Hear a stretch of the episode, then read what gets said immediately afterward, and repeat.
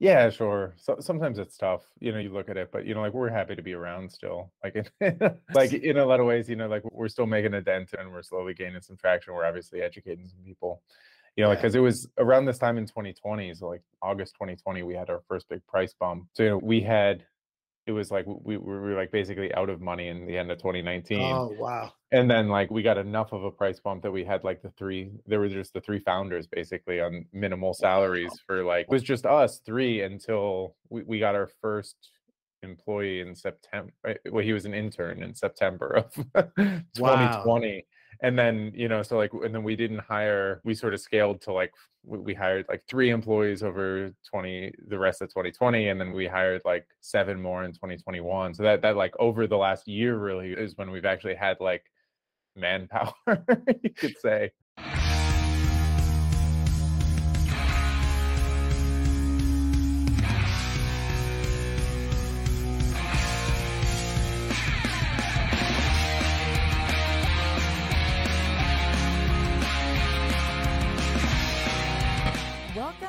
Mission DeFi with Brad Nickel, where we explore projects in decentralized finance that are innovating and driving our mission of financial freedom forward. Thank you for listening. If you like what you hear, please subscribe, rate, and review Mission DeFi and spread the word by posting a tweet to the show. All opinions expressed by Brad Nickel or his guests are their opinions and do not reflect the opinions of Black Knox, Material Indicators, or any other affiliated organizations. You should not treat any opinion expressed by Brad Nickel or his guests as an inducement to make a particular investment, follow a particular strategy, or become involved with any project. A project being featured on the show is not an endorsement of that project in any way. This podcast is for informational purposes only. Now, here's Mission DeFi with Brad Nickel. I am excited today to have Nicholas Fett or Nick Fett joining me, one of the founders of Tellor. And Tellor is addressing something that we talk about quite a bit, and that is the fact that we have some significant dependencies in the DeFi space on oracles. And Tellor is trying to tackle the oracle market with a decentralized model that to me is pretty powerful. And I think it has a lot of potential. So I'm excited to have Nick on because I think this is one of those one of those things I rave about along with centralized RPC and infrastructure that I think are important to address. So, Nick, thanks so much for joining us. If you could, you know, introduce yourself, tell us a little about yourself, where you're from, and how you got into this world, and why you decided Cool. to take on such a big problem. yeah thanks brad so i i'm nick i guess i'm up in the dc area actually i've been in crypto for a long time i i started out in kind of the bitcoin community early on i was started with, with the ron paul campaign back in the day Ah, that's an off. That's a common thread among Bitcoiners. That's yes started I, and i then i taught myself how to code so i could day trade bitcoin back in the day. nice, Um, nice. this was this was pre kyc exchanges and everything and So, were you writing bots in Python or what? yep is- yeah, that was that was it cool. and Did you make at- money? Yeah, I mean, you could make some money. You Yeah. know, you would. You, it was usually just limited by the liquidity. There wasn't a whole lot of liquidity, so you know, you could make fifty to hundred bucks a day. Sure. But then, expanding it too much, there just wasn't a whole lot there at the time. So, Yeah. yeah. but you, I would have done way better just if I bought a shit ton of Bitcoin and Just worked at held it. McDonald's. Yeah, you know, but it was like a good learning experience. You know, like it's like you made fifty bucks a day, but you sat at your computer all day. So was it really worth it? Maybe not. Did you consider yourself a technical person before you taught yourself to code? A little bit. So like I, I'm actually I'm an economist by training. Oh, So nice. I have, yeah. So my co-founder and I, we met in our masters in economics, and Right. and then we were working actually at the Bureau of Labor Statistics together. So Wow. we, we did employment unemployment numbers. When I started with- Wow. Wow. Yeah. Well, that'll Um, drive you to Bitcoin. So well, like, yeah, we were doing like this. we were doing like the, seasonal adjustments on some of these numbers and stuff like that. So Yeah. it was good. And then I actually left there in in early 2015. I went over to the CFTC. Wow. So I worked oh, man. the regulatory side, and that was in 2015. They started the blockchain working group there. So you know, all the regulators were getting into crypto, and the CFTC was technically in charge of Bitcoin because it was a commodity, and they were asking around who knew anything about Bitcoin. And I was like, the only guy. I was like, I guess I do That's awesome. and so I got on, you know, I was helping work with the blockchain working group, and then you got to come. Basically, all the banks would come and present to the regulators. You know, you had like R3, if you remember them, and they were doing all the big blockchain consortiums, JP Morgan, and I forget even a lot of what the, these ones were. But anyway, they were all talking about how they're going to put stocks and derivatives on a blockchain, and you know, this was going to be that they were going to own the blockchain, and then it was going to work. That's fascinating, man. That's crazy. You were at the, involved in that at that early stage. Yeah, it was super cool. You know, there, there were some. Yeah, it, it was a wild time because you saw like sort of the regulator, the regulators even back then trying to understand it, and you know, it was super super new then. You know, people had very little idea what of what was going on, but just like how they sort of approached it, and it, it, gave me some good insight. And anyway, I wasn't there for too long. I left in 2017. I decided I was like I you can actually do derivatives in a decentralized way. So that's nice. so so I left in 2017 because I, I, had made some money off of ETH and decided that would be uh, enough so that I could leave and start my own startup. And then I got an Ethereum Foundation grant. So that was oh nice, cool. Just yeah, do so what? so that I was gonna I was gonna do derivatives on a side chain. Wow. So these were like long and short tokens. I was calling them back then. You know, and this was novel for 2017. Sure. Uh, and so I was gonna put them on a side chain, and I ended up there's like a research paper on why like derivatives on a sidechain might be a bad idea. So anyway, Wait, somebody else's research paper? Or no, yours? my I ended up okay. writing a research paper on it. But then I at the time I brought on my co-founder Brenda, and then six months later I brought on our other co-founder Mike.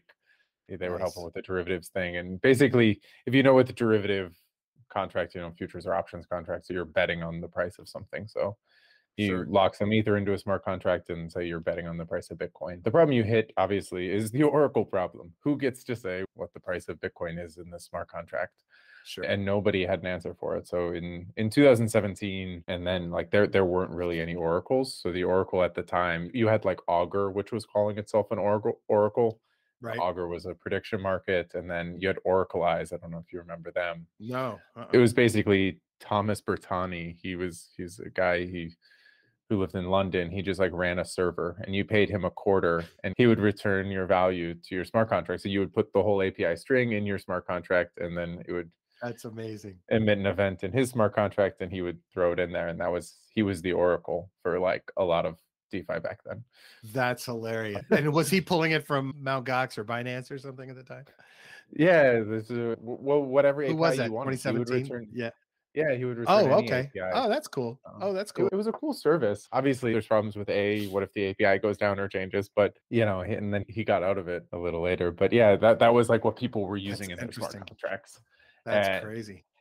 This was like early DeFi, and we were like, okay, how, how you know, before we're actually going to be able to make you know derivatives infrastructure. And at the time, like some people were starting to get into derivatives. So in the 2018 time period, you saw like a lot of people raising money to do derivatives and Right. So we're like, let's pivot from doing derivatives into being an oracle.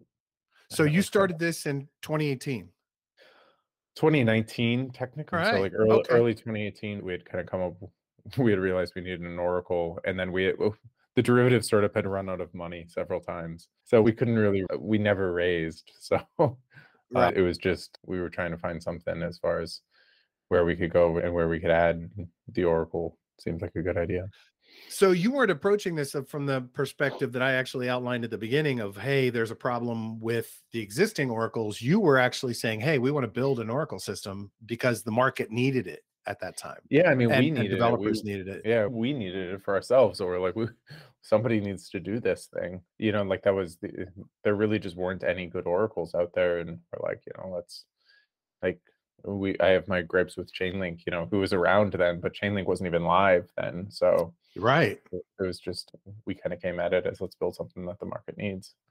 That's a really complex problem to to solve coming in because you guys are kind of coming at that fresh, right? So the the concepts around this are you know what does that look like how do you build it was it for you at the time something where you guys wanted it to be decentralized at the very beginning or was it just hey how do we solve this oracle problem you know, no, I mean, for me, it was always it had to be decentralized. You know, like we, cool. you know, for building any of this stuff like you're only as like decentralized as your least decentralized points so you have to really remove a lot of this stuff like it, it never made sense like building some web 2 model on top of it. If you want to build a decentralized financial derivative you can't have a centralized oracle like it just of course. doesn't make any sense. Right. Um, well it, you say of course but like a lot of people like, but like we still depend on yeah. centralized pieces right? Yeah i mean for sure and that's like you know but i was like no like let, let's build something that's actually decentralized let's how can we do this right and you know like i'd rather build something the market rejects than try and build some I love it. awful it. centralized model Good. That's awesome. All right. So you guys had the missionary approach, not the mercenary approach of, hey, we really want to build something long lasting, decentralized that fits the ethos of the whole network. Right. So, completely so at that point, did you guys go out to raise money for this or did you start building on it? Kind of what was your approach to getting going? so we actually we got into binance labs we had a connection Nice. um, who yeah we applied and we got in and it was like an eight week program and you know they gave us $250000 that was Awesome. that was great you know So you that- guys that can was- eat. Yeah, it was like a year of payroll for Good. the three of us. It's like, uh, because like we have families, we're, we're like slightly older, so it was like we, we can afford things. And then, uh, then so and then after, so we finished Binance Labs, and then we're like, oh, we had this. It, it ended in like May, and then you have the whole summer. You're supposed to raise millions of dollars. And we didn't do that. It, it just we tried. We just were, you know, we pitched every VC in San Francisco, and they're like, I don't get it. Yeah. So- that was early. That was very early for them. Well, I mean, even then, it was so this was 2019 and it was post ICO, but it was still everyone was on the token craze, you know, kind of like it is now. Like, you guys are doing a token. What exchange are you launching on? What valuation can I get in? What's the lockup? Those were the, que- you know, those are Yeah. the They didn't even care what you were actually building. It was just, no. how much am I going to make dumping this in three months? Yeah, well, and especially you know you're in the bear market, so it's this was Yeah. pre DeFi, so there it's not like there were revenue generating products at the time. Like you're not gonna do anything like that, Um, Right. it- it's just how am I gonna flip your token, and, and that was the model that they came at, and but it worked out for us. So we launched our token in August of 2019. So we had built the whole thing, and we launched Nice. the first version in 2019, a- and we launched it. So I can probably get into how Tellor works a little bit here, but you know we Sure. That's fine. Yeah. So so the way Tellor works, like just from a real simple overview level, is some basically people can come and stake as reporters. So you would take right now what's about two thousand dollars worth of our token and you lock it into our smart contract, and now you are staked as a reporter. Then somebody else can come along and they'll say, you know, let's say Brad, you, you can come and say, hey, I want the price of Bitcoin in my put on chain. So you would put what's called a tip. You would say, hey, I'll I'll pay five dollars, for instance, to whoever throws the price of Bitcoin on chain all of those staked reporters then will race as fast as mm-hmm. they can to throw the price of Bitcoin on chain to fulfill that request and get your five dollars. Now everyone can see that information on chain. So they, they look Sure. at the piece of data that was put on chain. And if it's good, you just use it once, you know, whenever you feel comfortable using it. But if it's bad, everyone would dispute it. So you would Right. submit a you would submit a small fee to say, hey, he lied about it, and then it would get pulled off chain. It gets pulled off chain and put into a governance contract where there's a vote. It's a two day long vote between token holders, the reporters, and the users all have a split say. And we determine whether the disputer gets your entire stake. So he makes a bunch of money because you lied, or you get his dispute fee. The reporter gets the guy's dispute fee because he was just trying to be addicted Yeah. to you for some reason.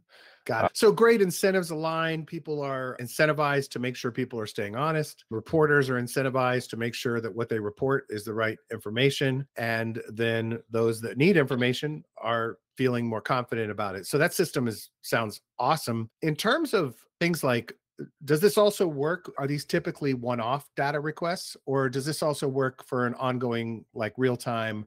I need the latest, you know, inflation numbers or i need what whatever it might be I- is this something that can be done as well where people are just constantly pulling data and information like prices or whatever So it, it's not constant. Like we, we do price feeds, Okay. similar to like Chainlink, you know, where you put things on every hour or so. right You just have to realize like somebody has to pay to put that information on chain because there's gas costs. So Sure, you know, like especially on mainnet, it, it can be 10 $20 to put information on chain. So you can't put it on chain every block. Like you would be broke. yeah Um, exactly So But nobody would pay that much for it. exactly. So usually you only want to put it on, you know, every few hours to make sure that the data stays up to date or something like that. And Okay, that's so- juicy. So the data really for the oracles here is related to things that might not necessarily be frequent price changes, but are more related to research data or other kinds of information and data that people need for a given use, but it's not something they need every 12 seconds. Yeah, but I mean, people still use Tellor for price data. So mm, Okay, you know, very cool. you can definitely use it for price data as well. You just have to structure your contracts in such a way that you don't need it to be the most up to date things. Right. You know, and but this was a problem. Knowing this, you know, doing anything really fast on a blockchain is usually a bad idea in general. Sure. You know, but so for like a one price example, like Ampleforth uses us, you know, they just need a price update once a day for the Right. rebase. It makes a lot of sense. You can use Tellor. You're not really raising. But the problem with like if you need it every block or like you're trying to catch like really fast price movements would be, you know, A, that there's always going to be a lag from real world on chain. Sure. A- Sure. And the miners, the miners can sort of control that in a lot of ways too. And I know now we have stakers or whatever, but you can you can like not allow certain price updates for a few blocks, and that's like Right, problem. Which you could So- benefit from. Yeah. So you absolutely. want to build systems that are resilient to that. What are some of the use cases of how the data on Tellor is being used today? I heard you mention Liquity on your dev call. So I'm a big fan of Liquity. So how are they making use of Tellor? So they use us and Chainlink actually. So they, it's for the ETH US dollar price feeds. So they need to collateralize their system, make sure that they have enough collateral in ETH for all the LUSD, and they use the Chainlink price, and then they check it against the Tellor price. If Chainlink goes down, they're using Tellor, that kind of thing. Make sure that basically they make sure we're both within the same range to kind of fact check the whole thing. So no, that's cool. That's great. Are there other ways that you found interesting that people are utilizing Tellor today? Or kind of, well, you know what? Let's backtrack. So you guys launched when the first version? August 2019. Okay, very cool. And then since then, kind of what have you guys been doing? Are you constantly updating? How what's been happening with the project since that time? Yeah. So, well, I mean, first when we launched, we we actually were a proof of work protocol. Oh, so Oh wow. it worked similar to how it does now with staking and everything. But in, in addition to the stake, you also had to submit a proof of work piece. Wow. Um, Wow. And this was something we got rid of a year later, but it was super, it was great for sort of the initial token distribution. So we started with a zero supply, and that's kind of how we have inflationary reward. So we just, every, we call them time based rewards, but basically the contract just emits 4,000 tokens every month and it gets paid out to, you know, whoever submits a piece of data. So Okay. like it's basically sort of like a block reward on our system. And early on, like right when we launched, like I was the like it was open and like we couldn't give these things away, you know. Like this was in 2019, gas was even cheap, but people, you know, like I would be like, hey, if you run a reporter full time for us, like I'll give you 2,000 tokens. I'll give you thousands of tokens to stake. And they're like, yeah, but I have to pay like $20 in gas a month. I'm like, you're getting thousands of tokens. And they're like, but it's worthless. So no thanks. Oh wow, that's brutal. Yeah, it was super rough. But then we got like a little community of some speculators and early proof of work people actually came into our community and they started, it kind of took off. Like we had like little OTC 0x exchanges and then we got listed on, on IDEX. So we, we were only on decentralized exchanges for the first like six, seven months, Wow. which, and it, it really, yeah, it built a good community. That's cool because you guys really had the kind of cart and horse problem, right? You didn't have enough yet going on it. And so people didn't want to invest the time and effort to participate because the value of the token yet didn't yet reflect. Uh, there, there wasn't a lot of value yet, but Right. you had to have that like core group of folks who said, you know what, let's give this a shot anyway. Did you find that people just found you or did you guys actively like go out and try to engage with people that you thought might be interested in playing? I mean, we were going out and actively engaging. Like around this time, it was you know, you we have always had like the hustling business mentality just because we've had no Nice. money. So, so you, you know, you're doing like every single Telegram AMA you can possibly sign up for. You're, Sure. you're going to whatever conference you can cheaply just to shake hands with people and try and get them to either use your product. And you know, from the beginning, we had always we wanted we had the marketing strategy of like let's never do a partnership announcement or anything wow. we're- Really? we're, we're like Well, it was just so cringy at the time. You know, you Yeah. remember like everyone would just do like meet tons of meaningless partnership announcements. And, Oh no, um, those that, it that was- aren't aren't real. Yeah, absolutely. but that was the whole space back then, you know. So it Yeah, was yeah. like we, we wanted to stay away from any anything to like trying to pump the price or it's like let, let's try and get users, try and just be honest about what we're building and see if we can do that and ju- just sort of spread the word about how to use oracles properly, and then it should come to us. So that was kind That's of the awesome. strategy. Yeah. Do you Uh, announce partnerships today? if or there's like users? usually they do whoever does but you know we try and just be as neutral as possible because you know we've had a lot of problems over the years like a lot of people would use us who would be forks of other projects so like like even now like Liquity will get a fork and they'll start using Tellor or something and do you want to announce a partnership on it probably No, not it's right, probably a right, rug Right. um right. Yeah, that's ugly. you know and so, and you don't have time to do due diligence on every project that's using it, right? So Yeah, well, you want to stay away from that.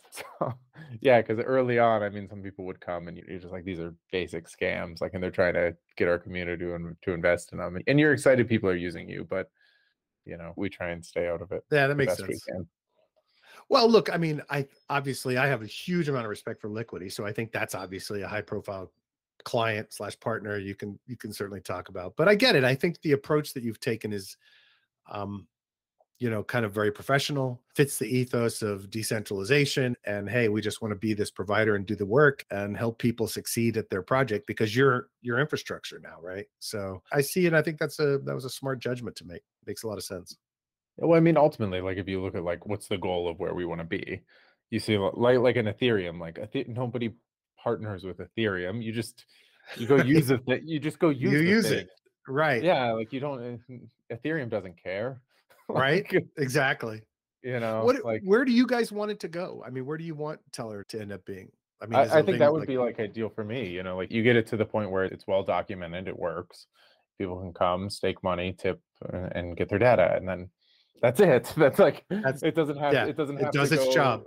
It does its job. People can use it. It's completely censorship resistant, and it works. awesome That would be like where I would love to get it, and then you know, and I think we're really close. And then it just you can work on deploying it on multiple different networks. You can, and then just you focus on building cool things with it. You know, that was like we built it, and then it comes in like, okay, well, if you have a actually censorship des- resistant Oracle, what can you do with it next? You know, like like you know, and then that sort of gets into like why I'm in the crypto space or something like that. Like I'm here to actually see useful things built, and you know, well, let's build them. do you guys find that part of your outreach is to i mean are you spending a lot of time in training and educating and helping developers understand not only how Tellor works but you know oracles in general and that kind of thing is that a lot of what you guys focus on For sure. You know, a lot of times people will come with their project or something like that. And, and, they'll, and they'll be doing things like, we need the price every block. And you're like, okay. Don't know, don't know if you can do this. Don't know if you would ever want to do this. Um, right do you know, know, so what or that'll cost Yeah. Or same with, you know, that they're on like, they want to use Tellor as a bridge over to Polygon or something like that. And they'll want it really fast. They're like, listen, like chains aren't final. Like, and you have to go explain that to them. And yeah and it, you sort of have to be a Debbie Downer sometimes just to say like, no, this is not the best of ideas. But yeah, uh, you know, that's usually a lot of what we what we have to do, trying to just teach people the best practices for oracles. You know, like even just the idea, like, you know, Tellor, we put data on chain, but you actually don't want to use it right away. You want to check it for make sure it's legit first right make sure it's legit and that that's like you know that that's one of the bad practices we see with like other oracles like whether it's a Chainlink or a uniswap people will just assume they're always correct. And Right. it's like well so now if there's ever any hiccup you're screwed. Yeah Uh, and and you might so, have a like, just- chain reaction of transactions that have depended on that data now that you've completely screwed up. Yeah. Yeah just teaching people like hey let's slow these projects down you know and yeah some, sometimes it's not the best for ux but it's definitely That's a lot of what we do and then that and then we've gotten it down you know like we we just finished up sponsoring the eth online hackathon nice. um, where we had we yeah we had lots of hackers like 50 hackers come through and build on Tellor and it, it was really good you know they give you they build some cool projects and then they also help hone your documentation a little farther you find out where they get stuck and Yeah, that makes What do you sense, think about it? especially under a time crunch of a hackathon. That's really cool because people have to be able to come in and use it immediately. That makes a ton. Not only it is a great PR for you guys, but it's also and a great way to get de- developers using it, but it's also a great way to get good feedback on the product. That's excellent. I love that. Um, Yeah, yeah, we try and do that a lot. So it, it's been great. That's cool. So when we were talking kind of the history, you were talking about the fact you had this proof of work piece. You guys removed it a year later. So I guess we're about in 2020. I don't want to sound rude, but in terms of kind of, and I'm not trying to pick a fight between you and Chainlink, but I'm trying to figure out what it's been like building the way you guys had with the ethos that you've had all this time to kind of see Chainlink become the Oracle brand in the space, right? And has that ever kind of have you ever felt like, oh God, if we just compromise, we'll you know we can be that and be doing that or has that been really difficult for you i guess is what i'm getting at and, I- i don't mean that as a gotcha i just mean that as No, it's cool. that's gotta Um, be that's gotta be difficult Yeah, sure. So sometimes it's tough. You know, you look at it, but you know, like we're happy to be around still. Like, in, like in a lot of ways, you know, like we're still making a dent and we're slowly gaining some traction. We're obviously educating some people. You know, like Yeah. because it was around this time in 2020, so like August 2020, we had our first big price bump. So you know, we had it was like we, we were like basically out of money in the end of 2019 oh wow. And then like we got enough of a price bump that we had like the three there were just the three founders basically on minimal salaries for like it was just us three until we, we got our first employee in september eh, well he was an intern in september of 2020 and then you know so like and then we didn't hire we sort of scaled to like we, hired like three employees over 20 the rest of 2020 and then we hired like seven more in 2021 so that that like over the last year really is when we've actually had like manpower you could say. You could actually grow it more yeah. Yeah so it's been really good to you know see it sort of scale and everything like that so. It's interesting because look i mean you know chainlink's been a hype machine and that's a different approach or ethos in the space and there are all kinds of other issues that we could talk about but i'm not i didn't bring you on here to talk badly about chainlink but here's the interesting thing is often when you're building an infrastructure play or, or piece in in a network like this the the longer slower growth pattern is actually potentially the bigger success in the long run right? So as you were kind of talking through that with me i thought yeah you know what? That makes it really makes a shit ton of sense to have something that is important as this to the entire space and wanting it to be decentralized not rushing it and not overhyping it but to slowly build. If you've got the patience for it and you can feed your family you know that's a really it's probably the smartest strategy possible with building something like this.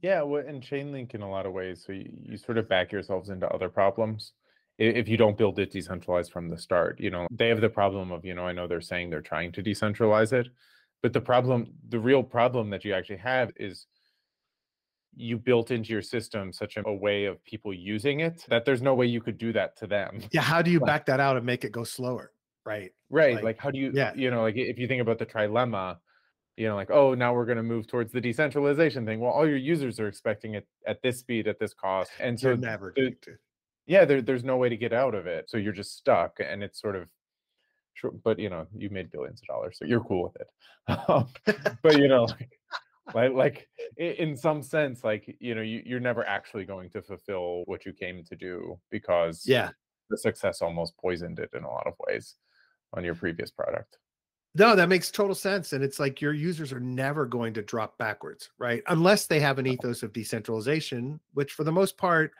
Uh, I don't fault people that use the things that are fast and easy, right? I get it. You're trying to get to market, you got pressure, you have investors, whatever it is, you you need to feed your family, whatever it is. I understand making that choice, but there are a core set of developers, especially right now, that I think are trying to make better choices, and that positions you guys well, especially in a bear market. I think Right. that's the people who hang out, right? Are the ones who actually really care about the whole thing being decentralized, you know? And it's very similar to Infura now saying that they're going to go decentralized. I bitch about them all the time, but I applaud them for at least saying they're taking that step. But I think the same thing applies. It's like, how do you take your users into an entire different operation model of operation from a decentralized model to this centralized model where I can just click it and plug and play? I think it's difficult to do. So, know, I applaud you guys for sticking with it and doing the slow grow thing. yeah um, no and i don't think you know, like the same with like infura like you know i don't think we ha- i don't think the space necessarily has any brand loyalty towards infura you No. know it's not like we're gonna do that like Yeah. we'll, we'll go to a different centralized person if we're fine doing that. Like, Yeah. doesn't matter. Well, and then look, I've I seen I don't know three in the last three months people building decentralized RPC node networks, right? So I'm excited to see it happening, and they need the competition, and we need decentralized. So it's, that's all good. So go ahead. What were you gonna say? Something? No, I mean, we recently were, you know, running our own nodes now from for the Tellor Nice. team, and it's always good. That's um, awesome. Which is yeah, something we used to do, and now and then we got out of it, and then we hopped back in. How how has the this whole model of the people who dispute and the people who are reporting i mean how has that grown? Is this something where you feel like it's kind of like a vital not vital it is vital vibrant like has that become a community those people that are doing this or are these all people that are just kind of nameless faceless and they're just participating in the mechanism and the utility of the network? It- it's been super interesting to see I, over the years, you know, because we've had all these stages of Tellor, and the community it sort of changes over time. Like especially you see it with the reporters or the disputers, and a the disputers tend to be the competing reporters. almost, oh really you know, like, interesting they, they're all getting each other. that's hilarious So, that's very funny but you know, I in my head it was separate, right? It was in my head it was just I'm a disputer. This is what I do all day, and I'm just disputing data coming in. But it they- makes sense that it's the other reporters. Yeah. Yeah, and then but you know, like we started early on, like it was like I, I had written a CPU client, and that's what people were running when it was proof of work. We had like a Russian community then. Wow. It was like a, a lot of Russians, and then we built like a GPU client, and then it quickly like then we had some Americans come in, and then it turned into very quickly like by December of 2019, like FPGAs were written for Tellor. Wow. Like you, you would go to you could go to China and buy a Tellor FPGA for 10 grand Wow. Wow. Uh, that's astounding. People were buying these things and and then it was like within a month later it was like fpga pools so there was there were these crap. like rocket pool and a few of these fpga pools and that, that those were like all the reporters it was these giant fpga pools competing with each other who were over in china and that was like since that happened after like four months after we launched or something we're like man we need to drop this proof of work thing Um, like it was That's crazy. Wow. Yeah. And so I mean that's kind of like an unintended I mean, I don't know that you had that expectation that this was going to blow up like that, right? But that's well no what nuts. everyone says like you know like oh whenever you know like well eventually if you start a proof of work coin like eventually they can build asics for it or eventually they can build fpgas and build it optimized gpu miners and you're like that'll take years? And four months. yeah it's like four months it's like nothing but fpga farms and you're like oh man this is Wow.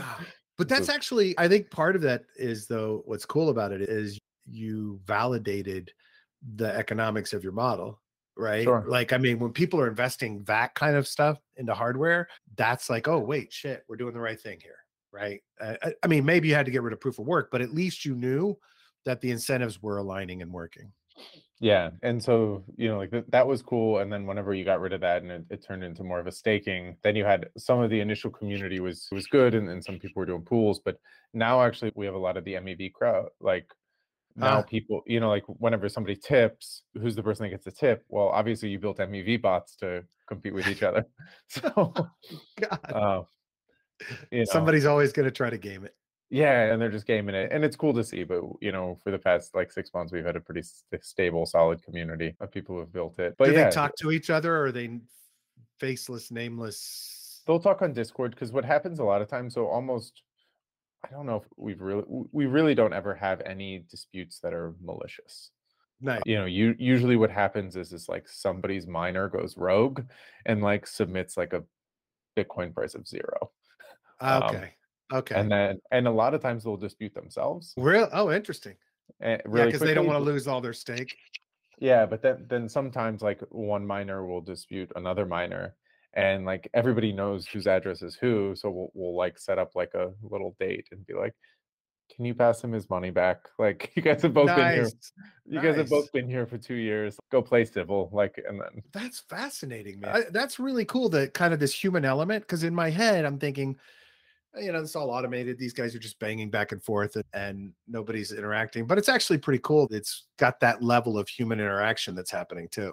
yeah, even though they're not doxed, you know, like we we, we know their Right. Discord handles, but you know, and their addresses, but you know, like, you, you just you're sort of playing with the people for a long time, so have you've definitely seen it, and it's super cool to see that that you know it, it even though sometimes it is just about profit, like sometimes the guys will say no. yeah, like, they'll just keep the money, money anyway. Or keep the money and run away. But yeah, every once in a while they'll they'll be nice to each other, and it's always cool to see.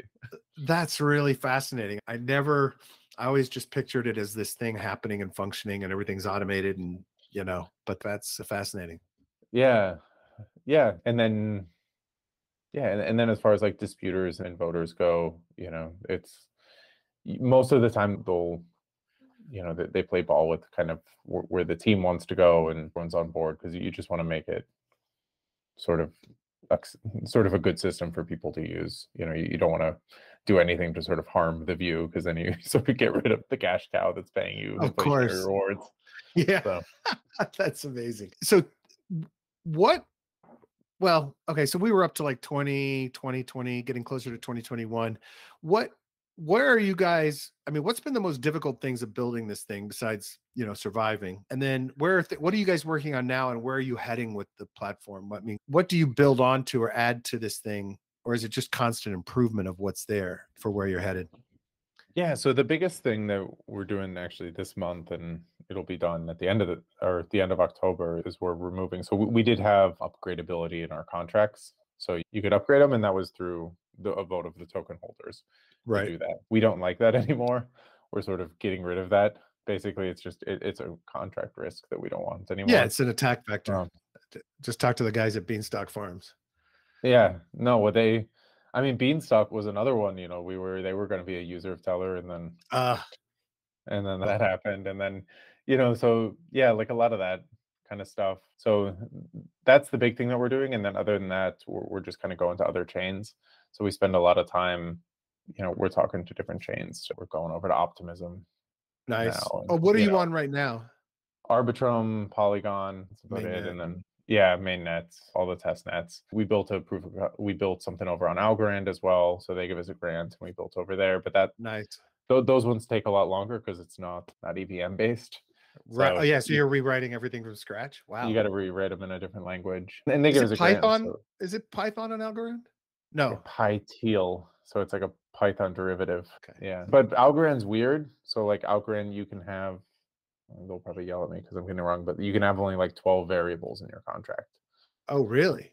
There's like wow. a super limited storage in these smart contracts. Oh, that's so, fascinating. And, and, you just have to have like multiple different contracts to have more storage. Interacting and, together. Yeah. Yeah. And so you just have to really rethink how you have your whole smart contract structured. So it makes it tough. Yeah. yeah. yeah it's, as an aside, I kind of I, I kind of bust on Algorand on a regular basis because I think about something that has, you know, this derivative language to Python with some of the largest pools of developers in the world, and they just haven't been able to get traction. And in terms of you know mass users mass developers using the platform because the promise of the tech over there is absolutely amazing at least from everything i've read and watched about it and i'm not a developer so i haven't climbed into depths of the tech but everything I understand about it is it's this incredible platform. But I've always found it frustrating that they haven't been able to recruit more developers onto the chain with the fact that it's you know got this Python derivative language. Anyway, I'm just kind of rambling. I mean, to me, it's really EVM chains have almost completely won. like, yeah, I think it's. it's I think it's, we're done. Yeah, yeah. I think it's, you're right. It's going to be so hard to beat them at this yeah. point, just because it's you know like if it's one of these things like how long it took us you know three four months to build a proof of concept over on Algorand, and wow. you know whereas whereas you know like going over on Optimism, like the longest piece is getting the tokens bridged over. Like, God. yeah, you know, like it, it's like we we can just deploy our normal contracts. It's just done. Yeah. Uh, so it, you know, there, there's no rewriting anything, and it's super easy. So it's hard to overcome that mode. Yeah. Yeah. So that that's why, and you know, it, it's been super cool. So like since we've started going on other chains and people have, have seen that we, we, get really good insight as far as like where people want because like a lot of projects will come approach us and they're like oh are you on this chain can you come to this chain and stuff like oh, that oh nice so we, we, we get good insight as far as like where developers are going and where they want to where they want to sort of build and it's really cool yeah you got a barometer on which chains are growing and which ones are failing and yeah for sure a hundred percent yeah like you know like you you saw yeah tons of people like whether it's you know that when we were friends with polygon early on because they were actually they were binance labs company as well or a Right. finance company. So they uh, Right. We were like we got a finance grant or uh, not a finance a, a Polygon grant back when they were mad. We got one of their first round of grants, Nice. it, it was like ten thousand dollars, and they told us to go deploy on their chain and. You know, like we we went and it took us like months to go deploy on their chain, and it was just because they had no block explorer at the time, and it was super like if you wanted anything verified, you like emailed Sandeep, and it was Oh wow. Really? uh, oh my god. and, and then so it's been super cool. Like now they have their act together and they're really, really good. And they're like They're killing e- they're easily the number two chain Ah. after Ethereum. yeah look i mean I, i'm so impressed with the business development team over there along with the tech team that's delivering i mean it's just absolutely amazing that that project i just I, every day i'm talking about something else that polygon has done some other deals some other new launch you know zk evm and all of that it's just really impressive really impressive Well, I mean, we had, for instance, so this hackathon, we had like 50 projects submit on us, and nine out of 10 were over on Wow. Polygon too. really nice oh that's good Yeah, That's Like, good. and this was an ETH hackathon, so it's crazy. So, that's crazy anyway. man momentum okay so what else do we need to know about Tellor where you guys are going anything else you want to know how many people on the team right now There's 10 of us on the team. So, Cool. And And- name your name your co-founders for me so we can get their uh, names in. Brenda and Mike. Okay, uh, so I met Brenda, but cool. I haven't met Mike, so that's great. Okay, and how many people? Ten. 10, including the co founders. So, yeah. Nice. And so next stage is kind of you're going to hit that radical decentralization stage where nothing can be upgraded, right? It's just there. Yeah it's just there we want to just work on we're just going to keep continuing to educate and trying to get users you know that, that's been Nice. the, the hard part for a long time and you know we're just going to keep going at it and i think yeah and I do you guys have. I?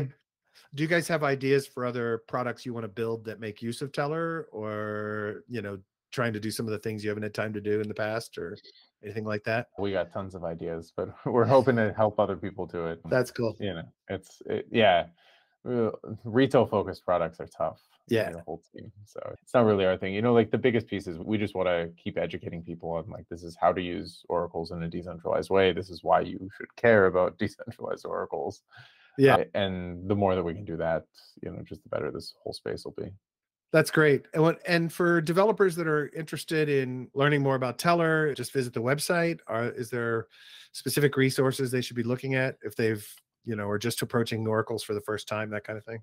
yeah i mean tellor.io has a lot of stuff we have a blog there you can look there's we have a few best practices articles Uh, Nice. come read those on oracles or just come talk to us in the discord we're happy to chat it's a friendly-ish community Very nice. Very nice. Well, um, all right. So I ask everybody that comes on the show one question. Which projects or people in the space do you have an utmost regard for or that you think are critically important to moving DeFi ahead with kind of the ethos that, that you approach it? Or a project that you just have a great deal of admiration or person and that you think are just doing amazing things? oh man yeah this one's tough there's so many people in the space that are just awesome Yeah. so Yeah, it- that's why I asked this question because I love these answers and, and I get to learn about sometimes new people or things about people I already knew about. It's it's cool. Yeah i mean well obviously like the tornado cash guys and, and people doing stuff around that are hugely important right now you Yeah. know everyone you know like the coin center guys they're here in dc They're doing amazing. great work on they're I'm amazing on constantly the- shilling those guys. Yeah, on the regulatory front, as far as like more personal people that I know, you can look. Uh, TJ Rush, he's another great one. He runs True Blocks. Nice. He's, he's the run your own node guy. So he uh, Awesome. to run their own nodes all the time. He's, That's he's great. great. Yeah, so he's definitely super important in the space, and he's been a, a great influence. You know, the people at Yearn, they they've been doing a great job for a long time. So we're, Yep. we're friends with some of them. Buddy, every project that I have a ton of respect for from an ethos perspective seems to be friends with the Yearn guys. It's like every project I Oh. talk to that I'm like, wow, these guys are really cool. They're doing exactly the kinds of things we want to see people doing. Everyone goes back to the Yearn guys. It's amazing. Yeah, no, we saw some of the early Yearn guys were like early Tellor report miners and reporters. It was cool that you know. Then they went on to do Yearn. So this was pre Yearn. oh wow, that's amazing. That's then- cool. Yeah, and then we had who else? Man, I just I was, I was gonna say somebody. else. Oh, the Raid Guild guys. They're super cool. I don't know if you know Nice. Raid Guild. No, I don't Um, know of them. They're like they're a DAO, but then you hire them to come build stuff on your project. Oh, um, really? That's a cool so- concept. Yeah. super cool concept and they're like very into it. So Cool. they, they work with the like Meta Meta Cartel and like Ameen and all those guys. Oh, I'm Uh, gonna check that out. so yeah, but if you want like, oh, we want something done on our website, like go hire a DAO to build it. Yeah, of course. That's and, great. You know, we've used them for some contracting work just because it's you know supporting the space and they do a great job. So Oh, that's a great list, man. Thank you. That's excellent. All right. Anything else anybody needs to know? Did we cover it all? I think we covered it all. Yeah, no, definitely follow up with Tellor. Come find out you or anybody you know needs a project or needs an Oracle or just wants to talk about it. Even happy to talk about ways to make other Oracles better. So Nice. I love it, man. Appreciate your time. Thanks so much for joining me. yeah, thanks.